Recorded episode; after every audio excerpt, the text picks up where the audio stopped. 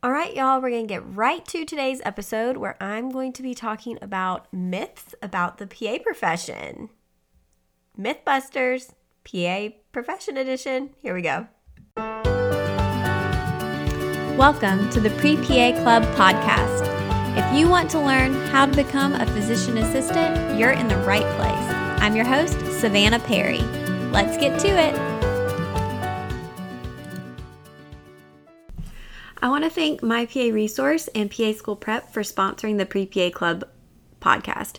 So, My PA Resource is a personal statement editing service that edits only PA school essays, only edited by PAs, and most of us have admissions experience. So, I am one of the editors definitely check them out if you need help with your content, grammar, flow, making sure that you are on track for turning in your application. And you can use the code FUTUREPA for a discount on any of their service options. PA School Prep is an online course that focuses on the anatomy, physiology, and med terms that you'll need for PA school to make sure you feel confident going into that first semester and that you are able to handle what PA school throws at you. So check that out at paschoolprep.com and also use the code FUTUREPA for a discount there. Hey guys, welcome to the Pre PA Club podcast.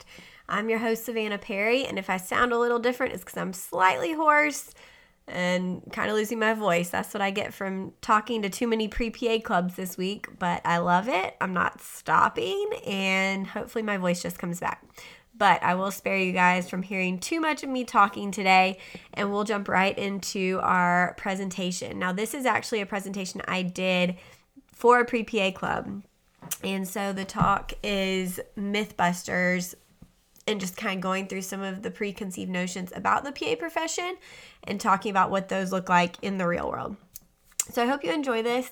If you are part of a pre PA club or a pre PA club leader, we have some resources for you that you may find helpful. Um, I am happy to speak at your club. It's free. Sometimes people ask me how much I charge. Nothing. I love doing it. So if you need a speaker for your pre PA club, please let me know. Um, I'm happy to do it. My coaches like to speak to pre PA clubs. Um, and we have some other connections, you know, to people if you need speakers um, for your club. We also have a pre PA Club Leaders Facebook group. Um, and if you look that up on Facebook, you should find it. If not, shoot me a message and I can get you the link. Um, but if you are involved with the exec board or leadership of your pre PA club, we would love to have you in that group to connect. We had a meeting with about 20 pre PA club leaders about a month ago, and it was really great just to bounce ideas off of each other and kind of hear from different clubs how you guys do things and what works, what doesn't. Um, and I think together we can definitely, you know, make everyone's club a little bit stronger. So, um, if you are interested in that, let me know. And then I hope you enjoy this talk. Before we jump in, I wanted to let you know about our next day in the life event. Um, oh, and I forgot something really important. Hold on. Um, so next week in general is PA week. Sometimes I lose track of the dates, but next week is PA week. So it's technically, if you look at the calendar, Monday through Monday. So October, I think 5th through 12th, or maybe the 6th. But that's kind of when PA week is every single year. And so this year I have some really cool stuff planned. I have a ton of giveaways planned. We're gonna have a different giveaway every single day. I'm talking like scrubs, stethoscopes, CME stuff, study tools, um, of course, interview stuff. So lots of great giveaways next week. Um, and I'm going to be doing some takeovers on different accounts, but make sure you are following the PA platform on Instagram next week. Um, and then on next Thursday, we have our day in the life with Kristen, who is a critical care and pulmonology PA. You're going to hear from her on the podcast very soon. Um, but if you want to um, join us for that, you can click the link in the bio to sign up. It's completely free. We'd love to have you there. Um, and there will be a replay if you are registered as well. So, um, we look forward to that next Thursday night at 8 p.m. Eastern. And yeah, it should be a fun week with PA Week. There's going to be so much stuff on social media. And I hope that if you work with a PA, do something sweet for them, celebrate them. Um, I'm sure it would like make their day or make their week if you recognize them. So, um, all right, we'll jump in to the talk on PA Mythbusters. I hope other people watch that show and y'all don't just think I'm like some crazy weirdo. But all right, thanks for listening, guys. And if you enjoy this episode and this podcast, I would love if you would follow and subscribe on Apple Podcast or Spotify or wherever you listen, um, and leave a review, preferably five stars. If you don't think it's five star quality, let me know and I will try to fix stuff. If you think this audio sounds scratchy, I think that's probably just my voice today. Um, but hopefully next week that will be better in talking to pre PA clubs and figuring out kind of what I think is helpful or what you guys want to know um, or would be helpful to know, I put together a pretty straightforward presentation that I titled Mythbusters about the PA profession. Um, and I actually haven't given this talk to any clubs, so y'all tell me if you hate it. But um, I think if you're going to go into a profession and a job, it's important to kind of have a realistic idea of things that you can expect. And around the PA profession, there's so much variety. So I work in dermatology, and so my day to day life and schedule looks completely different than, let's say, my like ER colleagues. Um, and so there are a lot of generalizations that are made about the PA profession sometimes that um, can get skewed a little bit. And so um, I'm going to try to dispel some of those myths. I don't obviously don't want to be discouraging about the profession at all because I think I made a great choice. Um, but you guys are at a stage where you're probably kind of maybe deciding, making sure you're all in on this and that it's 100% what you want to do. Um, and the profession is always changing, and COVID has been kind of a huge shifter shifter for the profession and just kind of how PAs are utilized and and raising a lot of awareness about the profession, which is important. So, um, I have, I think, can I share my presentation? We'll see if it works. Yes, you might have to ask me because I'm the host to have permission. Okay, so let's okay. try that. Let's see what happens when I try to do this. Okay, yeah, it says it's uh, disabled. I don't know if you can make me like a. Oh, it looks like it's letting me now. Okay, perfect. Okay. Great. Okay. Can y'all see that? Yes. Perfect. Okay. Yes. Um, I hope I remember what I put in here because I did this a while back. Um, but I'm excited to be able to actually give it. So, um, like Sierra mentioned, I run a website called the PA Platform. It's for pre PA students primarily, and it I started it five years ago, so I've been a PA now for six years um, just as a blog to answer a lot of the questions that I had throughout the process. I know it's confusing. It's still confusing, what, 10 years later from when I did it. I think it may even be more confusing now just because there's even more requirements. Like, to give you a frame of reference, when I applied to PA school, they hadn't even separated out healthcare experience and patient care experience yet. Those were one category. Um, and so now those are separate categories. And um, so a lot has some has changed, but a lot of it has stayed the same too. So um, we do blog posts. We have um, a Facebook group, um, newsletters that go out every month. Um, I think it's in the podcast every Friday. I'm not sure, but lots of stuff. If um, you don't follow along on social media, Instagrams where we post most things most promptly. So um, we're at the PA platform on there, and um, we do have a virtual shadowing coming up on October 8th. I'll be posting the sign up link for that. It's with a critical care um, pulmonology PA, and so she'll be talking to us about her profession and her role. So, um, some stuff to check out. Just if you go to the PAplatform.com, you'll find all kinds of resources that may help you. All right, let's get to our myths. Um, so number one, PA school is easier to get into than medical school. Um, and I don't know if this is one that y'all have heard. These these may be things that you've heard, maybe like your classmates say, or your teachers, or advisors, or family, or friends. Um, and I think it, it's kind of interesting. The PA community is a very small one, um, and the pre PA community is a small one, and a lot of people just don't get it. Like if you're not, you know, on this path and kind of researching it and learning about it, people just don't really understand. Um, so the differences in PA school and medical school. Um, which I don't know if anyone's on the fence. I think it's completely reasonable to have considered medical school if you are planning on going to PA school. Um, that just makes sense. The professions are similar um, in what you do in the end goal. The path to get there is very different, um, and there are some differences in the actual careers. Um, you don't necessarily have to, in my opinion, have considered nursing school to go to PA school. Um, those are kind of different tracks, and so you're not always going to be on that nursing path. I was a biology major. I went to UGA, and so by the time at the end of freshman year that I'd kind of figured out that I wanted to do PA, I was still deciding, and then I shadowed. I was already on this path towards that type of program. Um, if I had started undergrad with nursing in mind, it may have been quicker for me to go the NP route, but that wasn't where my where my path was headed. That wasn't where my goals were. Um, and so at that point, it would have been strange for me to like completely shift over to a nursing track. Um, when you compare the requirements for PA school and medical school, a lot of the classes are the same.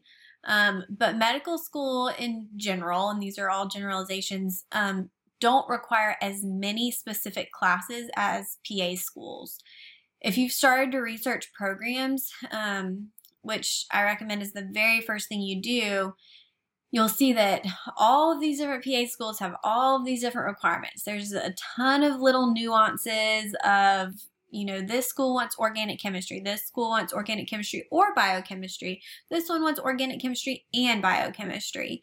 Um, this school, the courses re- expire after five years. And so there's a bunch of stuff that you have to be researching and double checking and triple checking. Um, whereas for medical school, there are not as many requirements. So um, when I was in college and doing my bio major, my then boyfriend was also a bio major, but he was on the medical school track. So when we both graduated from UGA, I went to PA school, he went to medical school. So it was interesting, like seeing the different things we had to do. Um, so he didn't he never took anatomy during undergrad. It was not required for him to get into medical school and it was not required for our biology degree. Um, at uga specifically because it was not a degree course it didn't even count as a science elective for me and i couldn't sign up for the class at uga i had to take it at home at a university at home because over the summer because um, i just couldn't get in and so that was a big difference. Um, research is a lot more important for medical school than it is for PA school. And that hands on patient experience is a lot more important for PA school than it is for medical school. Um, so when you get into PA school, they are not really going to do a refresher on a lot of that stuff. They expect you to have a good base knowledge, good experience, and be ready to go. Um, versus medical school, a lot of the time you're going to redo a bunch of that. So they're going to redo some biochemistry and some microbiology. Um, but in PA school, you're not really going to get that. So when it comes to easier to get into programs, um, technically for PA school, you're looking at more requirements. Um, the average GPA does tend to be a little bit lower for what's accepted to PA school, but there also aren't as many spots. And so there's a lot more competition to be one of those people who gets a spot in PA school as well. Okay. PAs have lateral mobility and more flexibility. Um, this is something that, so I edit a lot of personal statements, do a lot of mock interviews, and this comes up a lot. Um, so the idea of lateral mobility is a term that means that PAs can switch specialties. So you're trained as a PA in a general model where you um, are primarily, you know, have more focus on the primary care areas versus something like I did dermatology. We only got two weeks of dermatology in PA school. That's not a lot. Um, so obviously, I had to learn a lot on the job because my two weeks of derm, two years before I got my job, was not adequate. Um, and so this term of lateral mobility does mean that you can switch specialties without having to do a residency.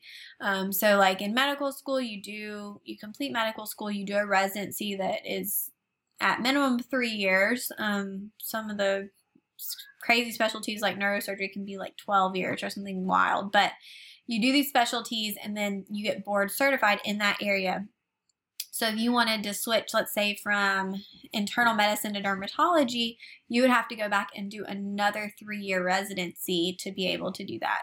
Versus um, for me, I would just have to find a job and switch jobs and get trained on that job. After being in dermatology for six years, um, I can't say that I could just hop on over to cardiology. I would need someone to definitely hold my hand and train me and help me. I'd be doing a lot of training at home by myself um, and relearning a lot of information to make that jump. But yes, technically, I could do it. Um, so I think some pre PAs think that this is something that happens all the time, that PAs are just, you know, jumping around all over the place. But what tends to happen, um, and I've seen this in my class and with a lot of my colleagues, you find your niche, you find your area, and then you stick with it. So that jumping around may happen a little bit more at the beginning with, you know, somebody gets out, they get a job in one area. After a year or two, they figure out that's not really the best place for them. They switch to another job and they figure out that, let's say they switched, like one of my friends from vascular surgery to surgical oncology. Um, like that's her thing and that's what she's good at and what she enjoys. And so, most likely, unless she had to, she won't change from that again. Um, there's also the idea that PAs, you know, work all these different jobs all at the same time. And that's also a very small subset of PAs who do that. If y'all are working, you know, getting your patient care hours, working in medicine is kind of exhausting. It's a little bit, a little bit tiring at times. Um, just working with a lot of people, it's very physical. And so um, you need that downtime and rest time as well. Um, so the the PA I work with in my dermatology office, she is a PA that actually does that, and it's interesting. So she worked in dermatology for a few years, and then she went and worked in an ICU setting um, for a few years, and now she's back in derm, but she still picks up weekend shifts where she'll go and do ICU or um, hospital medicine. Um, and so, you know, that's helping her pay off her loans and um, is something she can do easily because she has that knowledge. Um, which, again, for me to do that, I would need to be trained because I've only ever done derm. Um, but those are some options you kind of have as a PA. Just know that it's not necessarily the norm. And to me, this shouldn't be your primary reason for wanting to be a PA. It should be the job itself not the perks of the job like these things that people talk about. Um, the flexibility part, this is kind of a soapbox that I get on because um, this is something just to consider at any level. But, um, you know, you choose your flexibility and your priorities no matter what your profession is or no matter what letters are behind your name. So, if if that is i think the perk to being a pa is that you don't go through residency, even though there are more PA residencies coming up. Um, and so you're out working and in the world a little bit quicker and you can kind of move on with your life um, compared to medical school. But at the end of the day, like as a doctor, as a PA, as a nurse, as a nurse practitioner, you have some say in your schedule and how much you work. So at my previous job, my very first job, I worked more than any of the doctors. I worked more hours. Um, I was there more. I took call. Um, and that was their choice. Like they had families and wanted to be at home, um, and that was fine. after I had a child, um, who's now two, when she was a year old, I decided, you know, for me, like I need to be home more. I need more flexibility. Um, but that meant leaving that job because they weren't able to accommodate that for me.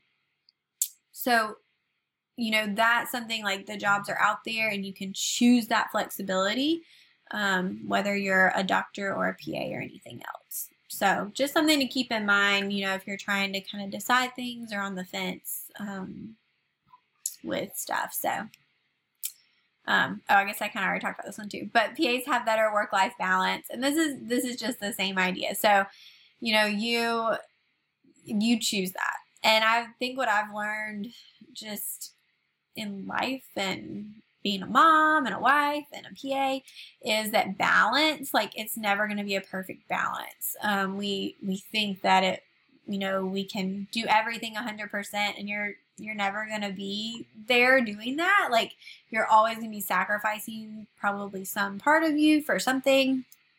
And so um, I think just having those goals in mind and knowing like just giving your best where you're at and that's that's what I've been able to find with switching to a new office and going part time is, you know, when I'm at work, I can give 100% to work.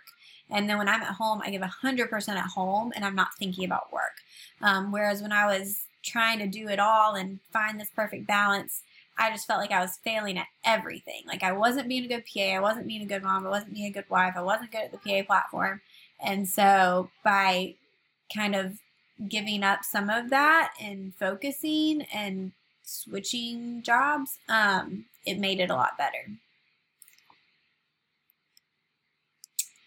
Um, so PAs don't have any administrative duties. I've actually gotten a few messages and emails about this one this year. Um, like asking, you know, about the paperwork side of things and what PAs do as far as that goes and um, what that looks like. And this is one where it's going to vary so much based on your job and where you're at. So in private practice, we don't really have any administrative duties um, in my in my office, but in another office, PAs might. I've known PAs who are in management and administrative roles where they're either training other PAs, um, working on the schedule, trying to you know optimize how PAs are used in their setting. Um, we have an awesome PA locally who is on the AAPA. Um, she's a delegate for them, and she has pretty much always been administrative. She does some academic stuff, she does administrative stuff. She's opened urgent cares and helped to kind of optimize how PAs are used in those settings. Um, she was the like head PA in a hospital where she was kind of the liaison between the the head honchos of the hospital and all the PAs. And so if that's something you're interested in, like you have this interest in those leadership and administrative roles, they are out there. Um, and that's something that you can definitely work your work your way into. There are, you know, masters of healthcare administration programs. There are some PA programs that have a built-in um, MBA, or you can do a, a master's of public health to get that kind of extra education that will help you to move into those higher positions in administration. Um, and I think having interest in other areas like that is what can help you prevent burnout and being willing to kind of step up into decision making roles. Um, I mean, I I will say like in my jobs, I've always been somewhat included in decisions um, about the office and about things like what products we carry, what services we offer, how we do our schedules, how we organize things. Um, and I've never felt like I couldn't go to my physician or office manager with any ideas I had about how to make things better. And so that's that's cool. That's the kind of relationship and position I think you want to look for. Um, so apparently I, I talk more about what I put in these slides. I need to review them, but um, PAs can't hold leadership positions. And to go off of the administration part, there there are tons of leadership opportunities for PAs, especially within state organizations, specialty organizations. Um, and that is what helps the PA profession in general in advocating for your profession and for for students, for pre PA students, PA students. Um, at every level, you can have leadership. Um, I actually just did a really cool podcast interview that'll be up in the next probably month um, with a pre PA. So she's a little bit older. She has kids, and she um, is, I think she's up in like the Northeast, but she um, is pre PA. She was a dietitian and is switching careers, but she got involved with her state society as a pre PA. And so she reached out and wanted to share that because she was like, this has been such a great opportunity for me to meet PAs and get to shadow and get involved and get leadership and volunteer experience. Um, and so I think sometimes you think like, oh, I won't be able to do that until I'm a PA or I won't be able to do that until I'm a PA.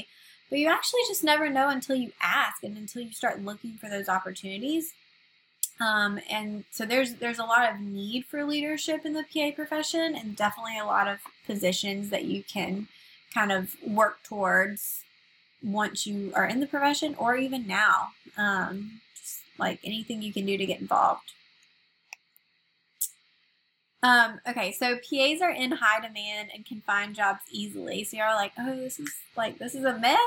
Um, so in in some regards, this is completely true. You know, I think I I'm still seeing listings for PAs. Um, the jobs are out there, um, but this is one area that COVID has really changed things for now. And I think my personal opinion is that things will get back to normal. Um, jobs are opening up, but what what ended up happening, I don't know if any of y'all were in patient care experience or patient care jobs where you were furloughed or, you know, not needed at the time. Um, but the same thing happened to PAs. My office closed for about a month where I would go in once a week for two hours just to answer messages and do a little telemedicine. Um, I was very lucky not to be furloughed or fired, but some PAs were. And so that was kind of eye opening, I think. Um, but even even doctors were furloughed and nurse practitioners, like it was happening across the board. This was just such an unprecedented event.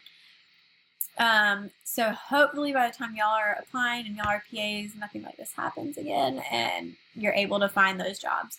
Um, when I graduated, there were tons of jobs and the other caveat to this is depends on where you're looking. So I'm in a suburban area. Um, it's it's not highly saturated with experienced PAs looking for jobs versus my classmates who went to Atlanta to look for jobs.